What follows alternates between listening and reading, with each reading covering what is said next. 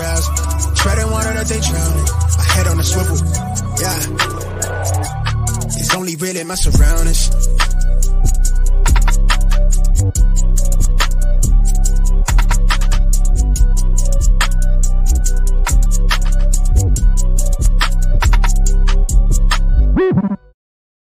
Hello and welcome to episode 63 of the Smash Accept podcast. I'm your host, Michael Royer. You can find me on Twitter at dynasty underscore dadff. And we got a fun episode tonight. You know, last week we talked about, you know, you guys that are in contention, who to buy. Got a lot of gr- great feedback from that episode of, you know, strength of schedule and some players you guys should be targeting. Today we're going to go on the opposite spectrum. You know, let's say you didn't start out the same way or, you know, you're a team that was bit in the middle. We're going to tell you guys – how to rebuild or possibly retool your team.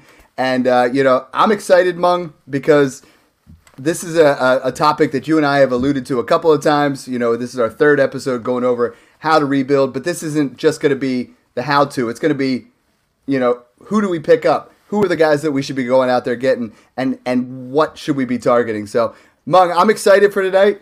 How you been? Yeah, pretty good. Just a uh, busy couple weeks, but uh, making it work. Of course, you guys can find me on Twitter at FFA underscore Meng. That's M E N G. And uh, I actually have been making some trades in some of my leagues where I've come to the conclusion that I am not a contender, sadly, this year after whether it's down weeks and losing records or just injuries, of course, that we have no control over. But whatever it is, you know, even if you're five and five after this after this past week, uh, that doesn't necessarily mean that you're truly, you know, going to the title game. So it, it's time to make those hard calls. And honestly, the hardest thing is being honest with yourself, right? Like we all want to win the title every year, but that's simply not realistic. Yeah, and I, I think that's the hardest thing when people come to me. Everybody wants to win, you know, and I, I, we've talked about this before, where if you have ten teams and two or three of them should be rebuilding, you know, and potentially looking that way, or ones that are really going into contend. And I get a lot of people send me their rosters. They're like, "This is what I look like," and sometimes uh, I, I got to hit them up with it because it's like, hey, if you go into a rebuild, you know, and I'm to let you guys know I did three rebuilds two years ago. All three of those teams right now are nine and one, and they're loaded with picks, and they're still set, you know. And that sometimes we try to hold on to teams for so long you know, and and I'll be the first to admit my Smash Accept Listener League team is is like one where it's like it's not it's win now, and this is like 100% got to win now because I do not have the youth, I do not have the picks, but we gotta we gotta look ourselves in the mirror and say, hey, is this time to make some trades? Do we need to, you know, if like you said, if I'm five and five, or if you're four and six, you should definitely be leaning that way. But check to see how your league looks. I mean, you could be six and three, six and four, and kind of pretending you know, and we got to look at those things closely because it's better. You know, I talk to uh, FF Day Trader a lot. He's in Smash Accept Listener League too. Um, you know, a guy that's part of Smash Accept, and he's like, isn't it better to put yourself in that pick of 103, 104 than to be a pretender and squeak into the playoffs? You know, we talk about it a lot. You want to be top three or bottom three. You don't want to be stuck there in the middle because all you're doing is just prolonging the inevitable. You're getting that 107, 108 every single year you know, and then you're pushing your your rebuild back further and further. Yeah, and again, I mean, it really depends on your leagues too, right? Because there are some good teams out there, but for their particular leagues, you know that there are two or three teams with just some superstar rosters that you don't think you can overcome in the playoffs. So whether it's trying to sneak in or, you know, actually, or excuse me, whether it's sneaking into the playoffs versus actually making it, you know two three rounds uh, close to the title game. You don't want to be the Seattle Seahawks, right? Where they make the playoffs every year and then they lose the lose that first game because really you're just costing yourself a better draft pick and just kind of muddling around in the middle. Yeah, yeah. Or you could be the Rams and trade away all your picks, you know, kind of go that route. But uh you know, first I want to talk about is retooling a little bit. You know, so we we talked about this a couple weeks back where right this this has been a crazy season like every season there's been tons of injuries piled up and there are opportunities now where you can get guys on the cheap you know i have a lot of people asking me you know what this was a year where i felt like i was a, a team to beat most of my core is pretty young what about going up and getting Derrick Henry? What about going up and getting, you know, Cam Akers? What about getting some of these guys? And retooling is just very you know, it, it's a very fluid thing. You got to just look for if you're missing one player, if you're missing one or two. What I suggest to people is this time of year, find that guy that really needs something. You know, find the Derrick Henry owner and offer him Damien Harris plus something and, and try to get a guy like Derrick Henry where this time of year when people want to win, they're willing to overpay. They really do. And they want that running back. They want that shiny new toy. And and you could easily get players that are way undervalued because they're not playing. And it's the same way on both sides. We're going to talk about it. You know, we talked about James Conner last week, right? As a as a buy, he's also a major sell. So you got to look at where you are and who you're trying to trade with and know your league mates. I mean, we have that that's rule number 1 when we talk about rebuilding and retooling is knowing your league mates. You know there's that one guy, he never leaves the season with his first round pick, right? We all know there's that guy who overpays for the running back that just hit. You know, that guy who's going to pay a second for D'Onta Foreman because he had nine fantasy points this week. You know, we all have those guys. So knowing your league mates this time of year is about as crucial as it gets. Yeah, and you know, speaking of running backs who could be win now pieces or rebuilding pieces, Saquon Barkley's value is really depressed right now. I mean, look at some of the recent trades that have gone down for him, where somebody gave up Barkley and a 2022 first for Zeke. Um, somebody got Barkley for Aaron Jones plus Jakobi Meyers. Uh, I'm seeing I'm seeing deals like AJ Dillon plus a first for Saquon Barkley, Barkley for Darren Waller straight up. And really, I mean, I think we've talked about Barkley before on past shows, and it's that same mentality where it's out of sight, out of mind, right? He yeah. started the year a little bit slow, coming back from that ACL tear, and now he's missed a few weeks with the ankle sprain. But really, none of these are long term concerns. They're not lingering issues, continuing soft tissue injuries like a Will Fuller type. I mean, Barkley is a monster when he gets on the field, and right now it sounds like that's going to be this week. So that buy low window might just be closing in the next few days. Yeah, and I mean the two weeks where Saquon was healthy, over 20 fantasy points both, both weeks. I mean, he is the kind of guy where you could look at him in, in either direction. There's a lot of people that have lost faith. I'm personally a big believer. I put a, a tweet out there today of, now we're going to talk about this in a little bit, but I am in first place in three leagues and I have the 101 you know, because I've made some some savvy moves with some guys here. And I said, "Who's a who's a player that you would sell for the 101?" And someone told me Saquon Barkley. They said I would clearly get rid of Saquon Barkley for next year's 101, and I'm like, "Whew, man, I should get out there and try to like I would take that in a heartbeat because next year's class, you know, I asked five or six different analysts and I said, "Who's the 101?" Three of them had different answers, you know, and we're not quite sure this class is going to quite be as dominant or anything like that. But one thing I've done over the last several years, and, and I found it is just it really builds your rebuild faster. It makes your team better. Is sometimes assessing guys right now, right? We talked about being able to look in the mirror. Some people can't, right? That one team that's four and six, he's still going all in. He's still thinking, you know what? I still got this. You know, I'm only two games out. I think I can get this. Target those guys sometimes. You know, I've in the in the past, what I've done is I've taken a wide receiver of similar type point stature. So right now, like taking you know, if you look at where some of the players are at, maybe getting a Deebo Samuels plus for, you know, a wide receiver is putting up the same kind of numbers. Like he's similar in, in, in points right now to a Chris Godwin, you know, getting Deebo Samuel plus, trying to get those guys first round picks because they think they're still in it. You're keeping a similar type point value, right?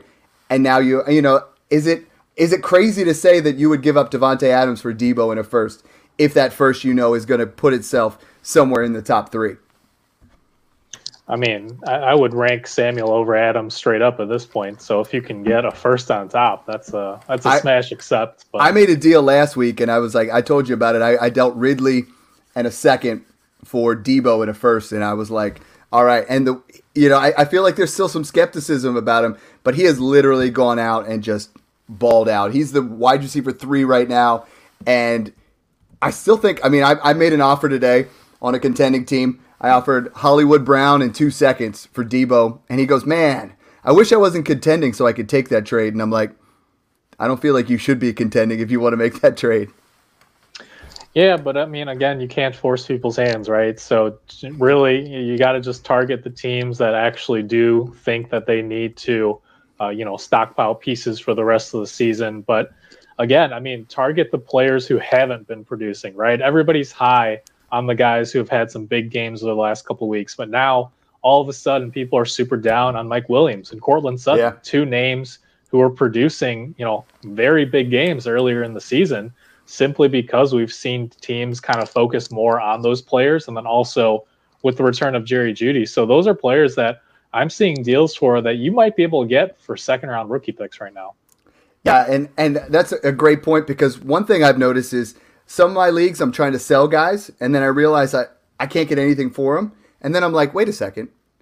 I got to think about this in my other leagues that I could probably get these guys much cheaper than what I'm what I'm assuming, right? There, there's certain players out there, you know, like I was I was shopping Aaron Jones because of the injury, and some of the offers I was getting, I'm like, man, I might need to relook this in my other teams, right? He's out one to two weeks. He could be a guy that you buy on the cheap end.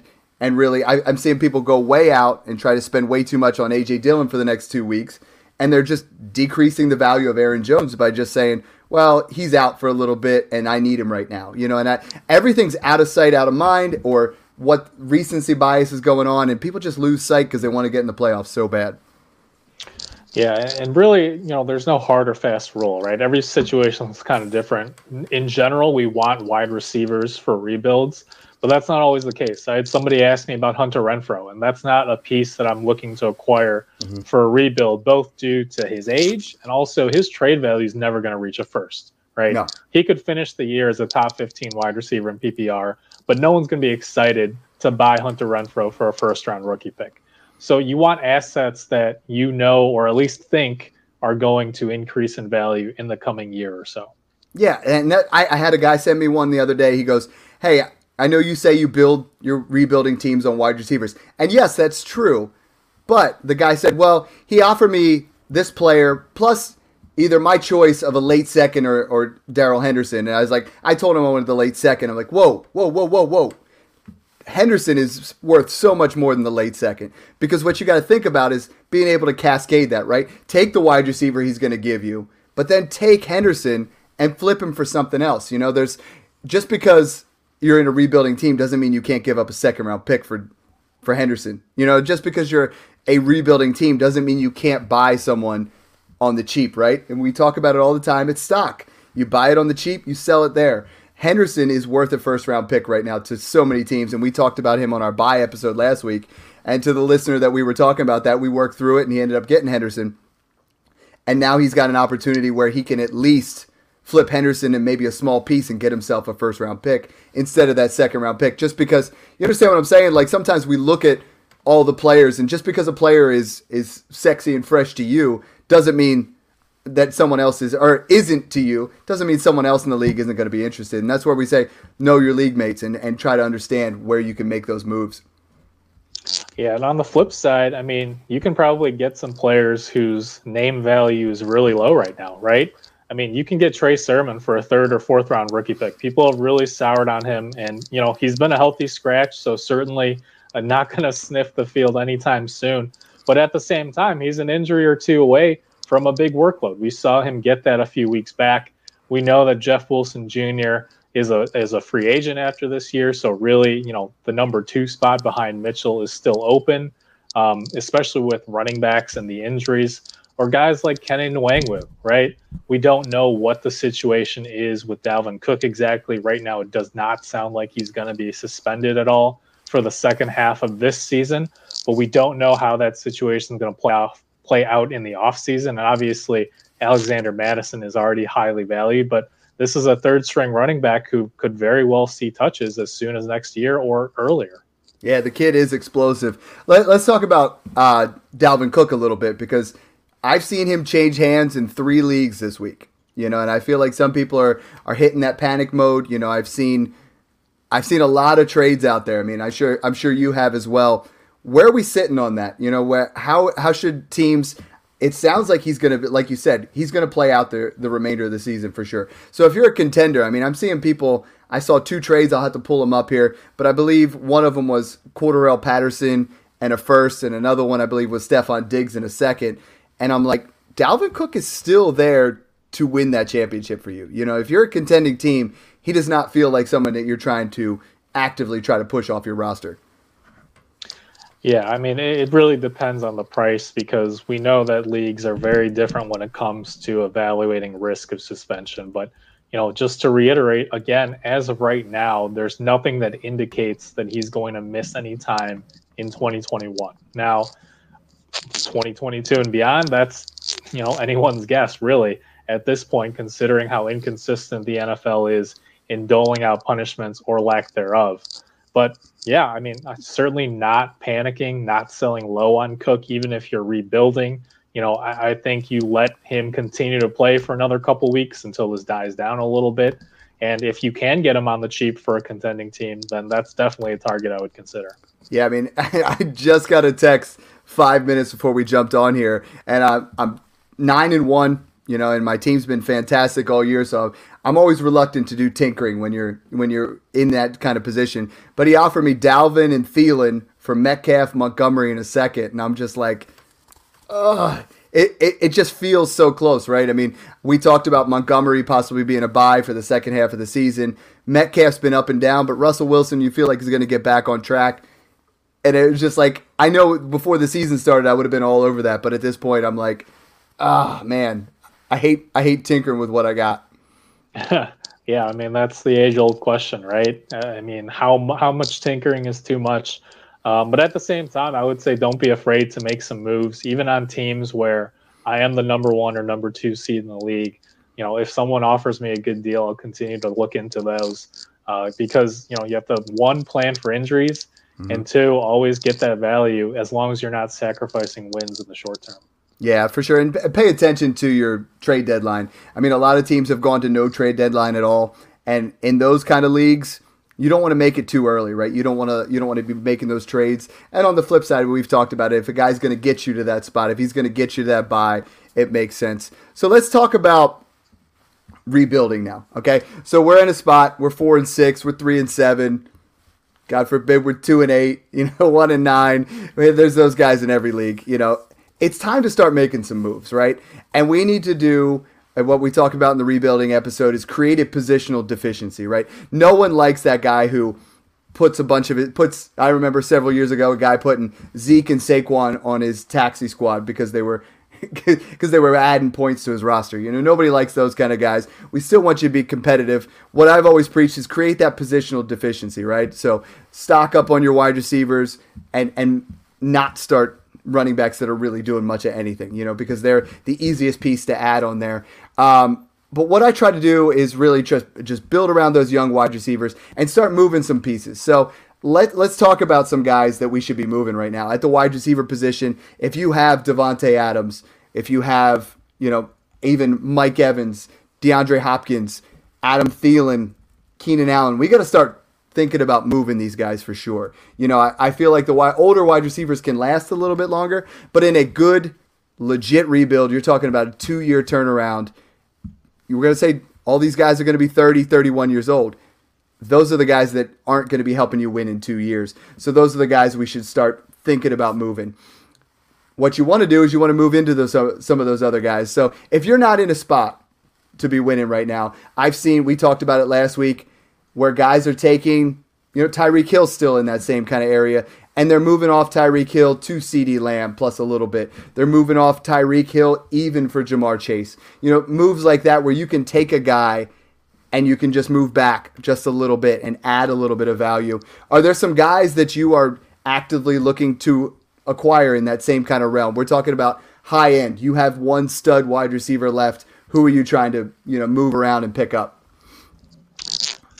Yeah, and really it's it's looking ahead to the off season, right? Because it's it's not even necessarily all about age because some of the names that you mentioned, Davante Adams, Mike Evans, these are guys who we don't necessarily know who their quarterback's going to be in 2022, right? We don't know what exactly the timeline is for Tom Brady. We all know he wants to play till he's 50, but will he actually, right? Especially if they if he can go out on top back to back um, in terms of Davante Adams. It doesn't sound like he's going to be with the Packers, and it doesn't necessarily sound like Aaron Rodgers is going to be with the Packers. Now, could a team potentially sign both of them and reunite them? Yeah, it's a possibility, but I would say the odds are fairly low. So again, we just don't know. So coupled with the fact that their age is getting up there is the added uncertainty. Now, on the flip side, you want to target guys who have upside with uh, with uncertainty, right? So younger mm-hmm. players like Courtland Sutton and Mike Williams, who I talked about, both of them are going to hit free agency. They have a chance to go to an offense where they could potentially capture a larger piece of the pie in terms of target volume. And really, you're looking at one free agency coming up, and then two, the surrounding talent around them and whether any of those players are going to be hitting free agency. Excellent point. You know, I like that because in the past, that was not something I looked at as much about, you know, changing quarterbacks or changing scenarios as much as I did age. Um, and we have a lot of, you know, potential uncertainty there with those kind of players. So I like that a lot, you know, and you, you mentioned something, and I think it's the biggest thing here is trying to eliminate your risk, right? You're trying to, you know, when you're rebuilding, you want to move off somebody. If you're going to move Tyreek Hill and he's your last player, and I, I did this two years ago with Davante Adams. I moved off Davante Adams for a, you know, I forget, you know, I, I think it was ended up getting like DK Metcalf in a first, you know, and it was like I believe that DK Metcalf was going to take that next elite jump.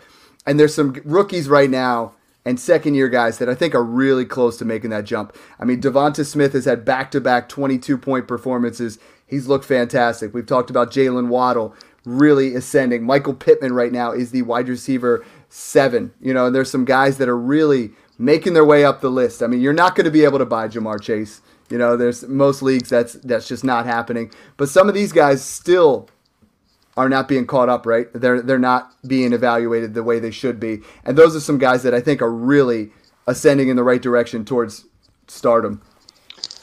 Yeah, and again, you got like any other situation in life, you got to read the room, right? Yeah. Because I've sent out some good, strong offers for guys that you talked about, like Ja'Marr Chase, Justin Jefferson, who we know are in that top five dynasty wide receiver conversation. Yeah. And the responses I've gotten back are, you know, it's a fair deal. I just don't want to move that, right? That guy, right? And, and there's nothing you can do in that case. But we talked about Deebo Samuel. People still aren't fully believing in him but he's a young guy who the only concern really is the soft tissue injuries that he's had in the past. But outside of that, he's clearly established himself as a talented wide receiver one.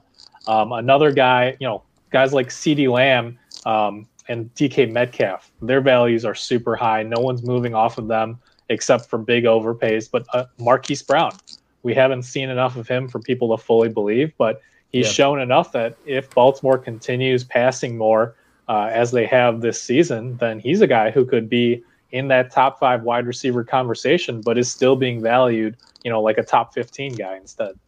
Well, let, us talk about Deebo here because you and John were both saying he's a top 12 dynasty wide receiver, I believe, two weeks ago, you know, and I was not there yet. I was like in the 15 range.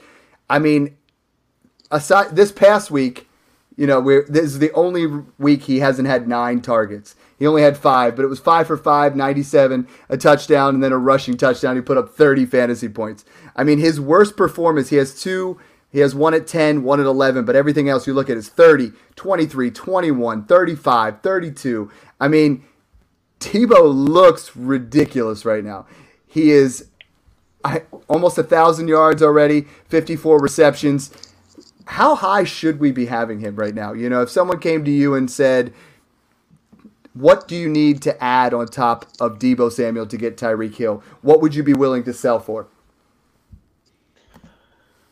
Yeah, I mean it, it's tough, right? Because he has had uh, a history of soft tissue injuries, but yeah. it, it's really more. It's not that he's scoring points; it's more so how he's doing it. Because one, it's not really touchdown reliant. Uh, he's just been a yards after the catch machine. Mm-hmm. And two, the thing that really solidifies him as a top 10 dynasty wide receiver, I would say now, is that even with Kittle back the last two weeks, his target share and his production haven't really dipped all that much. Yeah. That's been um, the big surprise to me. Is like I was even saying to you guys two weeks ago, I was like, well, Kittle's coming back, it's going to change, right? Because that's what we've seen. Kittle's still eating and Deebo's eating. It's like they're both finally getting it, and it's oh man, it's it's been it's been fantastic if you guys had patience with both these guys on your fantasy roster.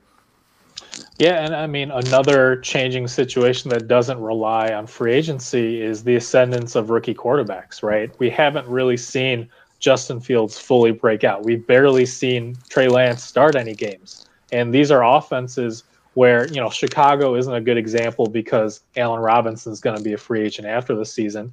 But Deebo Samuel, George Kittle, those are guys who could benefit potentially from a quarterback change either late in the year or in 2022 and beyond. So th- that's another thing to target. We've already seen that Mac Jones has uh, shown that he's pro ready, and some of these guys, you know, Zach Wilson, right? Corey Davis is super cheap right now, and I'm not necessarily a Corey Davis believer, but you have to look at the potential upside if some of these quarterbacks do end up putting it together. So, big time fan of the the show. I re- I talk to him quite regularly. It's at New Jet City, and he, he was talking to me today about you know he's like. I know you talk about insulating your trades. I know you talk about making some moves, you know, buying low. He's like, I'm a contender right now, and my my running back situation is is very, you know. He said right now he doesn't have an RB two, and he's really kind of desperate for it. He asked me, he goes, should I be trading if I can get Justin Fields, and if I can get uh, Javonte Williams or Antonio Gibson? Would you trade Kyler Murray for that? And I'm like, whew, this is tough, right? He wanted him to add to the Kyler Murray side, but I'm like, this seems like a situation here where Fields has looked good two weeks in a row. Is that a move you would make? You know, and we, we kind of talked it back and forth because the other owner wanted him to add a first and Corey Davis on top. And I'm like, Kyler Murray is a premium asset. But if you can get Fields and Gibson or Fields and Williams, we're starting to really get in the right track where he's getting two up and coming pieces that could help him win now versus Kyler Murray. And it was it was tough, you know. I told him I was like, Kyler's a tough guy to trade, you know, but are we getting close to that point where Justin Fields' ascension seems inevitable? You know, it's been back to back weeks. He's looked great. We went through the growing pains. Are we going to go back with some bumps, or is it going to be a guy that can win you something down the stretch? Yeah, I mean, it's definitely worth consideration, right? Because we've seen that Kyler Murray has had some injury issues and, you know, nothing recurring, obviously, but at some point we are somewhat concerned that perhaps that he can't take as many hits as some of the bigger quarterbacks, right? And Russell Wilson has put to put together a career where he knows when to go down, when to slide, and all that, but he's still going to take some hits in the end. So that's that's just a risk factor that you take into account there. Um, yeah, I, I, think I would take uh, Javonte Williams and Justin Fields, and I think Gibson and Williams are close in value, but I would take Williams in this case because for some reason his dynasty value is it feels like people are already expecting him to be the next Saquon, even though we need to pump the brakes just a little bit uh, and actually see what he does without Melvin Gordon in 2022. I know he's RB 25 and I know he's splitting carries, but I mean he's already valued above the 101 for next year, you know, and and I put that poll out and he won that poll, but then we're talking about other people saying, "Hey, let's just deal Saquon for the 101." I was like, if you have to choose between Javonte and Saquon, it's pretty easy for me, even though I'm starting to really come around on Javonte. So, if you can make some moves like that, you know, where you can take a player that you know you believe is going to be there. You know, we believe Justin Fields could be in that Kyler Murray realm next year. You know, or or at least ascending that way. And then you add who we all believe to be, you know, at least a solid RB two, if not an RB one next year in Williams. And you're staying young. I mean, that's that's a win-win type of move. And if you guys can do that, that's not just rebuilding. He's doing that to win now, so it still works on both levels. Uh, the next thing I wanted to talk about is is some more of these quarterbacks, right? These rookie quarterbacks, the value hasn't really hit a peak yet. So we have Trey Lance, you know, Mac Jones still the value isn't up there. Who are some guys in Superflex if we're rebuilding? You know, who we looking to move off of and who we looking to buy? I mean, what are the type of prices that you're seeing out there? Yeah, I mean, people are really excited about Justin Fields and Mac Jones because we've seen them succeed in certain games, right? Um, and people are really starting to write off Trevor Lawrence and Trey Lance just because we haven't seen it yet from them. Um, and I know that it's hard to believe in Trevor Lawrence right now. Jacksonville just looks like an absolute mess. But at the same time, you know, you didn't draft Trevor Lawrence with the 1.01 just to sell him for 2022 first and second a few weeks later because the Jaguars don't look good, right? We expected that going into his rookie year. Now, obviously, I don't love that Urban Meyer is kind of in control of Trevor Lawrence's fate. But at the same time, I mean, I'm seeing deals where Trevor Lawrence in Superflex is getting traded for Cooper Kupp straight up. and he's getting traded for a 2023 first straight up. And again, it's just the fact that you didn't draft him to sell him low just a couple months after the fact, right? And then another guy, we simply haven't seen much of Trey Lance yet. But now, guys who are valued similarly a couple months ago, I saw a deal where somebody sold Trey Lance for um, Trey Lance plus a first for Justin Fields. And that's absolutely insane to me. Where, you know, we just haven't seen anything from Trey Lance, but that doesn't mean that you're adding a first to get a rookie quarterback that we've yeah. seen a couple games out of. Well, in, you and I were both just tagged in uh, from at Sports ENT. He put Austin Ekeler for Trey Lance straight up in a rebuilding team, and you know Twitter's completely on the Ekeler side. I saw one today where it was the guy said he was looking to contend, so he he dealt Trey Lance for Kirk Cousins. That is the type of trade that in three months, in six months, in nine months, you are going to really be hurting. Like I feel like that's the kind of move you make where you're like, "Yep, had to go get Kirk Cousins." Kirk Cousins' value is never going to go up again. Trey Lance's value could go through the roof, you know. So it's like make sure if you are dealing Trey Lance or Trevor Lawrence in these type of situations, pump the brakes, focus on it, send us the trades, think about it. Because if you're not upgrading in one of the top six quarterbacks, you're not going to win. You know, one of the top six to eight guys in Dynasty. If you're not taking those guys and adding to get to that, that trade is going to be something you'll probably regret in a year or two. And and quarterbacks, the unfortunate thing about making trades with quarterbacks when they're that young is that can sting for a long time, right? I mean, both of those guys have the opportunity and have the skill set to be dominant in the league for eight, ten years. Yeah, and I mean, I'll say this, right? Winning winning titles is better than winning trades at the end of the day. Oh, for sure. Um, and Kirk Cousins is one of those undervalued guys who has been producing. Uh, but again, you know, you're not selling Lance for Cousins straight up, right? If you're getting Cousins in a first, that's something maybe I consider for a strong contender. Um, but uh, again, I mean, going back to the Austin Ekeler trade that you mentioned, like in a year's time, I don't think you can get Trey Lance for Austin Ekeler plus a first. Like yeah. it's just something that, you know, if you're projecting further out. Now, obviously, guys like Zach Wilson and Trevor Lawrence and Trey Lance could flame out, right? We simply don't know at this point. But again, we're basing what we saw pre NFL draft um, and then all the analysis that we've done prior to the 2021 season. And you're not going to write these guys off just because they either haven't seen playing time yet in after a couple months, or they haven't looked good uh, for the first half of their rookie year out of a potential, you know, 15 year career.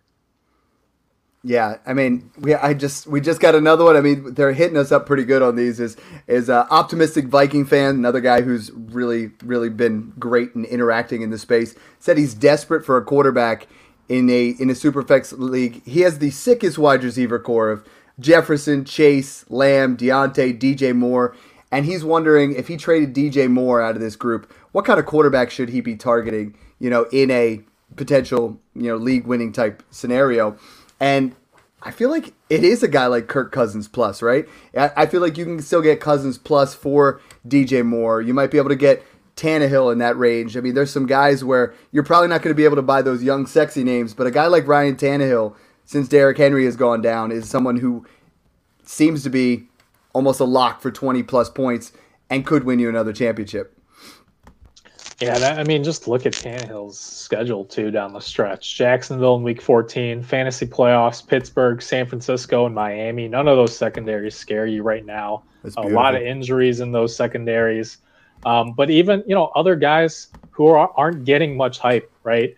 Uh, Derek Carr, he's been up and down with the whole you know first Gruden and then Henry Ruggs, all that, all the situations going on in Las Vegas, but he's been looking solid throughout despite all that. Um, I know Matthew Stafford's had some down games, but again, he's a guy who, if Odell Beckham can integrate into this offense, even after the loss of Woods, he's a guy who can bounce back. Uh, he gets Seattle and Minnesota to start off the fantasy playoffs. Those aren't secondaries that scare you. And then Jalen Hurts, who's had a couple of down weeks, um, and people are starting to really get nervous about him after he put up a ton of garbage time production early in the season. But again, you know, we talked about him, I think, last week, where mm-hmm. Washington, uh, Giants, and then Washington again in the fantasy playoffs. So, yeah, I mean, look, DJ Moore, certainly a, a, good talent, but again, I mean, we had not seen pass games thrive under Cam Newton, and it sounds like he's yeah. going to be the quarterback for the back half of the season. So it's hard to see Moore's value going up uh, anytime over the next month or two.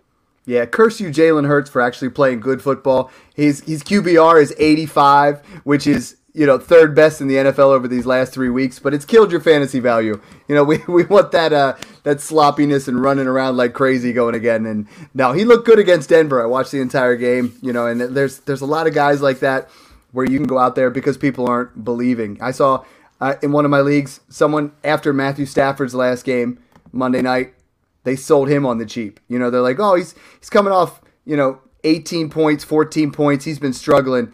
And I saw a contending team sell Matthew Stafford for James Conner and Tua Tagovailoa, and I'm like, man, like that. I, I just I, I can't see it. You know, I can't see giving up Matthew Stafford in that type of situation when his running backs were still fresh, and it's like don't panic on some of these guys. You know, just be patient. Hit us up with the trades. You know, we'll, we'll kind of keep going that way. The one thing that I want to talk about from rebuilding squads is let's say you're completely out, right? The most important thing we talked about eliminating risks is making your team liquid, right? Like, what's the only thing that can't go down in dynasty value? It's rookie picks. You know, so if you can get some picks and start eliminating some of that risk and starting to, you know, add some first round picks and and take guys like what I try to do and we talked about it last week is take James Conner and pair him with something else and get a first. Maybe James Conner, even if it's James Conner in a second. If you're 2 and 8 at this point and you give up James Conner and a late second to get a first, you're winning. You know, if you can get a guy like I, have seen a trade recently where someone gave up Devonta Freeman in a late third to get a second round pick. If you can do that kind of consolidation and you can start getting rid of some of that dead weight, some of those guys that aren't going to help you in a year, aren't going to help you in two years, it's a win because you're not only you're you know you're making your first round pick better by decreasing your points possible by you know putting yourself in a positional deficiency, but you're also accumulating picks down the road that just become like we said, we talk about it all the time. That is a movable asset, right? Not everybody likes James Conner, but everybody likes rookie picks. Yeah, and that's situationally dependent too, right? Because if it's your third round rookie pick right. for next year, um, and you expect that to be 301 or 302, and you're moving up to yeah. what's projected to be like the 211, then you know obviously you're not packaging up much there. You're moving right. up a few spots. Um, but at the same time, right, uh, it, you don't have to sell these guys on the cheap because that's the best offer that you've gotten this week, right? If that player has a big game this coming weekend, you, you can probably get a second for him instead of a third, depending on yeah. the player, depending on the situation. Um, guys like Tom Brady and Matthew Stafford, who've had a couple down weeks, right? You don't have to sell them right now if you've got two or three more weeks before the trade deadline. You can wait for them to hopefully bounce back um, and the same goes for any player, really, right? AJ Dillon, uh, right now, I'm trying to send him for first round rookie picks. Uh, no one's biting yet. No. But if he looks really good against Minnesota this weekend, if the Aaron Jones team loses this week, right, all of a sudden the dynamic shifts just a little bit where maybe they consider that deal. Yeah. And uh, Dillon's a guy, if you can get any first for him, I'm doing it. You know, I feel like that's that's definitely the move there. But I've I've had people reach out and be like, should I just do it for a second since I'm I don't need him?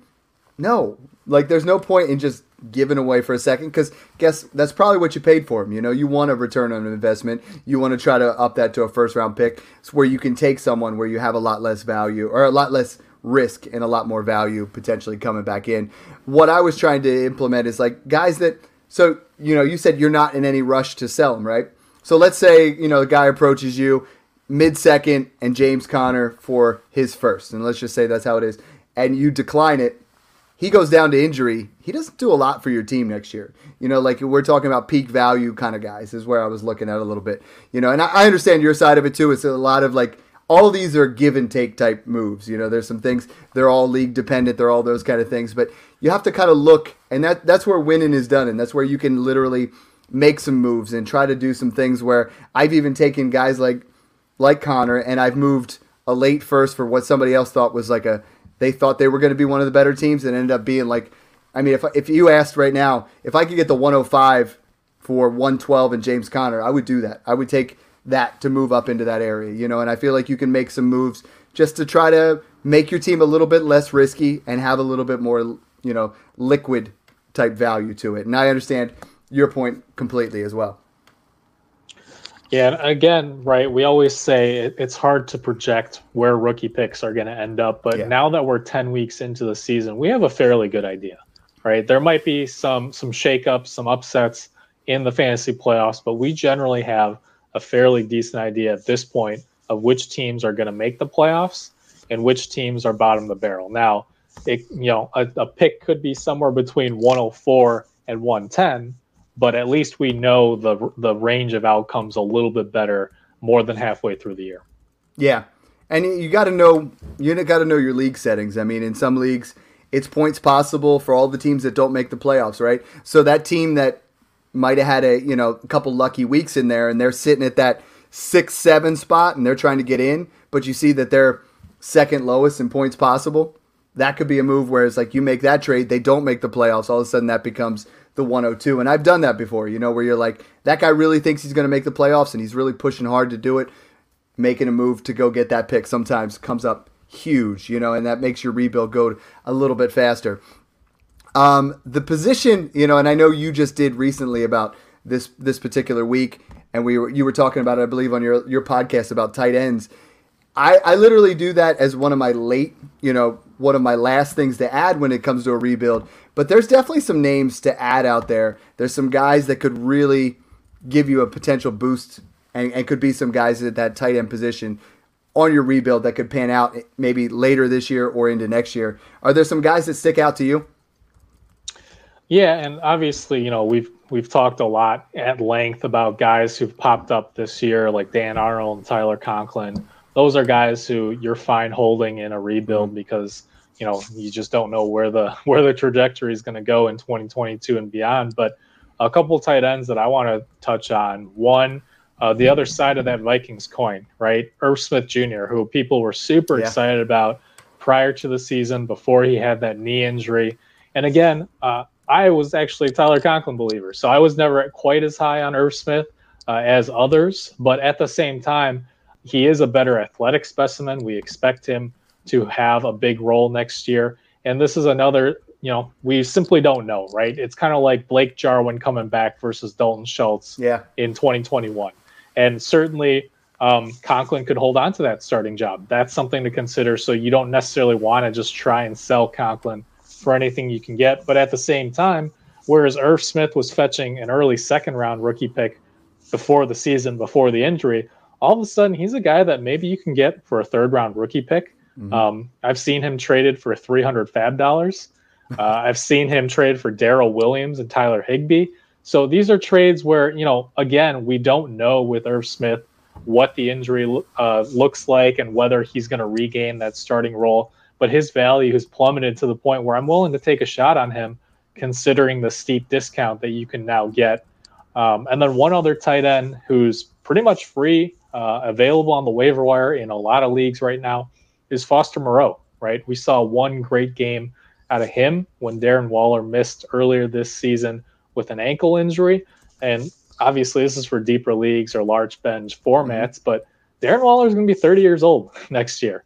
Um, the way that his contract is structured because of his prior off-season concern or off the field concerns, excuse me, um, is he can be released for zero dead money after this season. And again, that's not likely considering how well he's played, but we don't know. Jon Gruden's gone. There's a lot of directions that the Raiders organization can go depending on how they finish out this season. Certainly hasn't looked great the last couple of games, losing to the Giants and now the Chiefs. Um, so, you know, again, a trade is also possible for Waller where Foster Moreau could be that lead tight end heading into 2022. Yeah, and when I'm doing rebuilding teams, Irv Smith's the perfect guy. The other guy, I'm always trying to take flyers. You know, I took flyers last year on on Logan Thomas, several years ago on Darren Waller. Those guys that are, you know, just take some shots, some guys that seem to have the athletic upside. Blake Jarwin was one of those guys. I was also in there. Dawson Knox was a guy that I was big on last year and then kind of faded a little bit. He obviously showed some flashes. You just want to have, young lottery tickets in there, right? You don't if you're on a rebuilding team, you don't you're not there for Travis Kelce. You know, that's not you're not there for Zach Ertz. You're for those young upside guys.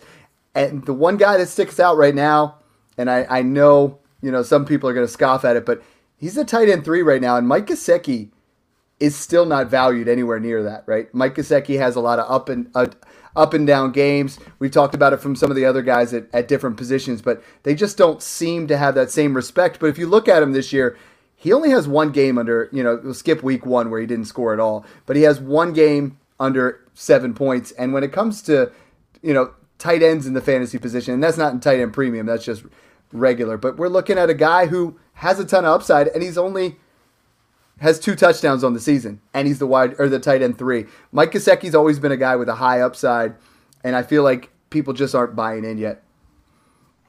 Yeah, I mean he's he's another athlete where you know some of the one-handed grabs that he makes over the middle of the field are absolutely Gorgeous. sick. Uh, you know the box score has been there for him this year, but even before that, the talent was pretty evident. And he's another guy who's hitting free agency after this season, so he could go to a team uh, where he could potentially be the number one pass catching option, depending on what that wide receiver corps looks like. I mean, a guy like that, six six two fifty, the way he moves he has a very high ceiling. That's that is for sure. Um, is it's it's too late to buy Kyle Pitts? A guy in my league just says, "Hey, I'm shopping Kyle Pitts." You know, are, are, should we still give an opportunity? I offered him two firsts. He declined that pretty instantly. But I mean, there's some guys there. Kyle Pitts and, and Hockenson. Hockenson definitely there's a buy window there after he just put up a goose egg. There's a lot of teams where like I can't have that on my team. I need to make sure I have a guy a lot more stable floor. Are the, either of those guys guys you talked about this past week? Yeah, definitely. Uh, again, I mean, these are guys that are older, so age isn't necessarily, or at least Hockenson is, not Pitts. Yeah. Um, but again, you're looking more at the changing dynamic of their surroundings, right? Hockenson right now, we know that Jared Goff is not a very good quarterback, um, but they're going to have an early draft pick next year. Uh, they could make moves in free agency. We expect that offense to be a lot more functional in 2022 and beyond. So again, Hockenson might be up and down for the rest of the season, but going forward, we know that the talent is there. And then with Kyle Pitts, with Calvin Ridley currently out the last few games, uh, defenses have really been focusing their coverage on him, so he hasn't been producing a whole lot. I talked him, about him as a sell in redraft, and I stand by that. But again, in Dynasty, when you're looking ahead, right, the, the the the ceiling is just sky high. We saw in those couple of games uh, the true potential that you can get out of a guy like Kyle Pitts, who's a true receiving weapon. He's not in there to block. Yeah, I mean, then that that's what you want right there, and that's that's definitely it. Um, a couple guys, if you had to go out there and you just had to buy someone, you know, and there's a wide receiver that you believe, you know, and and I've we've done it every year where it's been like Metcalf was my guy, then Lamb was my guy. You know, who is that guy for you right now? If you could go out and buy him, excluding Ja'Marr Chase and J- Justin Jefferson, you could buy one dynasty wide receiver. Who's that guy that you believe in enough that you would trade Tyreek Hill for, that you would trade Davante Adams and move down and feel great about? Yeah, I mean, everyone's talking about Ja'Marr Chase. No one's talking about Jaylen Waddle, who's taken just a couple picks behind him. Um, Waddle's looked phenomenal uh, when you look at the box score, it's not there because again, he's been playing with Jacoby Brissett for five games this year, and then two, the touchdowns just simply haven't been there because again, with Brissett, we know that he's a check down machine. They're not going deep. But look at this Waddle, eight and a half targets per game as a rookie, you know, establishing himself as a number one wide receiver, um, six receptions per game. Again, when you look at the splits with Jacoby Brissett versus Tua. It's 10.9 PPR points per game with Brissett, 16.8 PPR uh, in the four games that Tua played the majority of the game. Uh, again, all three of his touchdowns came with Tua. It's just the fact that no one's talking about Waddle because the touchdowns haven't been there. We've seen those highlight reels with Ja'Marr Chase, and we're just not getting as much hype on Waddle deals that I've seen for Waddle right now: a 2022 first and Amon-Ra St. Brown. Oh, um, oh, jeez. Uh, Brandin Cooks straight up. Um, somebody asked me earlier today if they should sell for a late 2022 first, and my answer was absolutely uh, not. No way. No. Um, Waddle for Myles Gaskin and Leonard Fournette. uh, I mean, it, it's crazy. Um, right now, uh, I just saw a deal DeAndre Hopkins for Waddle and a 2022 first and a 2023 second. If you're rebuilding, that's That the is the exact smash. type of trade. Yeah, That is it. The bell hasn't come out for a while, but that is that is the type of move where you know we've talked about a that is we talk about insulated trades all the time, but that is like that's free money, right? That is literally playing with free money. Would you trade Hopkins straight up for you know if you're rebuilding? Would you just straight up?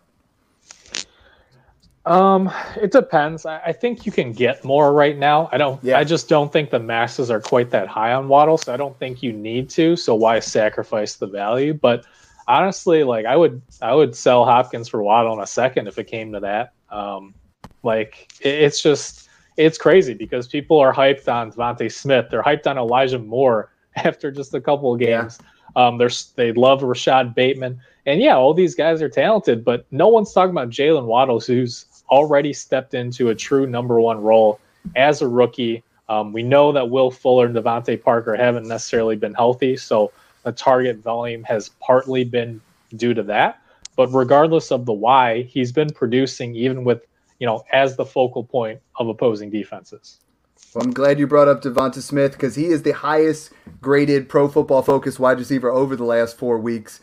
He is someone that I'm definitely targeting before it just blows up. He's got three touchdowns in the last two weeks, coming off. You know, if you if Jalen Hurts was a lot more competent as a quarterback, I believe these numbers would be considerably higher. But he's shown some flashes. He's had a couple games over seven receptions.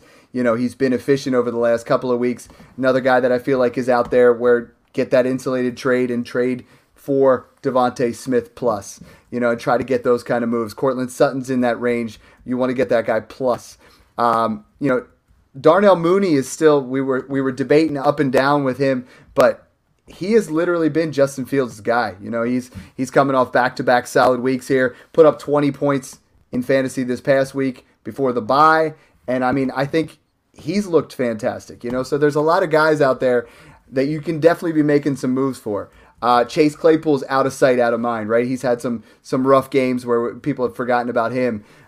Elijah Moore is one that you brought up that I I'm I'm really starting to believe in. You know, like he has had four straight solid games. It's going to be a lot of negative game script, but his value has shot up incredibly. Like he he was going to be a guy that I was like, hey, you got to go out and buy, but that value is almost seeming like it's it's creeping up past what I'd be willing to pay. Yeah, and another guy that you didn't mention, Rondale Moore, right? Yes. Because again, uh, dynasty leagues are a lot like the stock market, where you have to time these trades, right? You're not buying Tesla close to fifteen hundred bucks. Um, you know, you're getting it now at a slight discount, and that's how I feel about Rondale Moore. Because again, I was never the highest on Moore coming out, uh, but when you look at this Cardinals offense, right? AJ Green's there on a one year deal. Hopkins is getting up there in age. They've only used Moore primarily on screens and those trick plays thus far. Uh, people were buying for first plus a second uh, after he had a couple, the massive game, right? Over 100 yards and the touchdown. He's done nothing the last five or six weeks. And now you can probably get him again for a second round pick. And that's when you buy, not when his value is sky high. Yeah. I mean, it, it's all about timing. And I, it, Kadarius Toney's a guy where like he had week four where he had six for 78. Then he goes nuts week five, right? 10 for 189. And I saw him getting bought in leagues for first round picks everywhere. You look at it since then, he's, he hasn't even put up 13 fantasy points over the last four weeks. You know, it's like if you can sell at the right time, now all of a sudden, okay, now I can get him. You know, and you, you just got to play things right. And when it comes to rebounds, go back, listen to episode two. You know, that one still is fantastic. And then episode, I believe, 43, where we talked about rebuilds. I mean, there is a there is a clear cut method on how to do this. And if you guys do it right, you're going to be in a position where you're going to own the first round. You know, in those three rebuilds I had, I had seven firsts in all of them. Guess what? It was 2020. So my teams look glorious.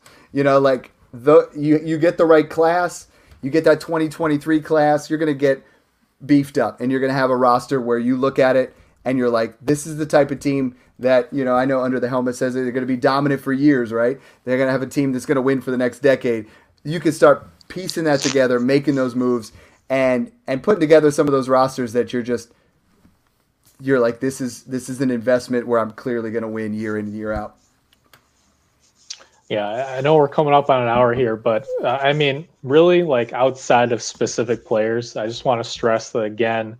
Um, don't feel obligated like you have to make these deals just because you're three and seven or two yeah. and eight, right? We know that um, in some leagues there is no trade deadline. In others, you know, it's coming up in two three weeks, but don't you know you have some leverage here just because you don't want an old player to retire on your squad um, there's also going to be teams out there who might lose a player due to injury over the next couple weeks or who might feel differently if they take a loss this week. Um, so you know an example in one of my leagues somebody was interested in tom brady in superflex right?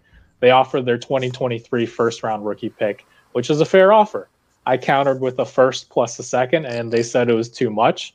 So, you know, a few days later, I waited and then I sent Brady plus a third for the first and second after they had a down game from Matthew Stafford and they accepted that. So, again, it, it's really just timing these trades and then also did knowing you say that, you traded Tom Brady? yeah, I did on, a, rebuilding squad. No, I'm just um, messing with you. But yeah, I mean, again, it's just, you know, being willing to let these negotiations play out sometimes because we know that the di- the dynasty landscape can change very quickly within a few days. I mean, look at Robert Woods, right? His value overnight now is now even worth a first round rookie pick. Yeah, for sure. And I mean, I, I think these kind of episodes are fun, right? Because we're we're kind of thinking about it, and they're all situational. I mean, trades are always situational, and that's why we have this podcast, and that's why we answer so many questions when you guys hit us up. So you you just got to know who you're dealing with. You know, like sometimes you you have trade offers from a guy where you know if you reject that and you you send a counter, he's probably going to accept in two days. Or you know, there's guys that feel stressed. You can tell in the group chats they're like. I need this player. I need a running back. You know, and you can kind of gauge those things and really start to, you know, this is the time of year where you really start to add value to your team, right? The contenders, you know, they get their guys to win their championships, but if you're not there, you can really start to add some value and put your team from bottom three to the middle or the middle into a playoff team next year just by being savvy here and being patient and getting the deals that you need. So, Meng, that was awesome. You know, it was a, it was fun talking about rebuilds. Next week we'll be back on to how to win it. You know, because we're gonna get back to some trades. But I know you got a lot of things going, so why don't you tell everybody what you have? Yeah, and real quick, you know, we talked about trades all episode, right? But for the uh, the loyal listeners who've stuck around till the end, uh, one last little nugget of advice: uh, you know, work the waiver wire. Uh, yes. Even if you're uh, even if you're in rebuild mode, right? Uh, there's a league where I know that a couple of dynasty GMs really value speed, and when guys burst for long touchdowns, I know I can flip them. So I added John Ross in a deep league, and I flipped him for a third round rookie pick after he had that one game. Um, Adrian Peterson, right? I don't mm-hmm. think he's going to do much in Tennessee. I think D'Onta Foreman's who you want, but I still spent a lot of FAAB dollars to get Adrian Peterson on a couple of rebuilding teams, and with that one touchdown, flip him for a third, right? Sometimes, yeah. Sometimes teams don't believe in these old guys, um, these so-called washed guys but then when they see them produce, all of a sudden that can change very quickly where you get something out of them. Yeah, if you're paying attention to waiver wire this week, I mean, or last week, you got. I picked up Wayne Gallman on four teams this week. I mean, there might be a situation where Wayne Gallman is worth, you know, the third round pick or maybe a, slightly more. And you said Foreman, I picked him up and I, I instantly got an offer for a third. Now I'm a contender, but I'm like trying to work with that person now. I might use Foreman to upgrade one of my wide receivers or upgrade my tight end, you know. So that's a great point as well. You know, there's so many different things. I, I hear a lot of people are like, ah, I didn't really check the waivers this week. I'm two and eight. Shame, man. Go out there and use that FAAB. It's not going to help you next year. I mean, some of them roll over, but for the most or part, trade you, it if you can. Yeah, you know, sometimes exactly. people need that FAAB, those FAAB dollars to get a guy that they really want, um, or they think maybe they, there's a handcuff out there. Uh, you know, um, what was it? A couple years ago, uh, when oh man, I'm like oh Kareem Hunt. Um, after he got cut, all of a sudden, after that video leaked and the Chiefs cut him, mm-hmm. uh, some I traded a lot of my FAAB dollars for a second round rookie pick so that someone could grab both of the Chiefs backups yeah. in a league. Um, so again, you know, th- these are the trades that you have to time well, but can really just add value here and there. But you know, if you guys have specific questions, you can find us on Twitter. I'm at FFA underscore Meng. That's M E N G. And I'm at Dynasty underscore Dad FF. Thanks again for tuning in and enjoy the process. Yeah, we had that same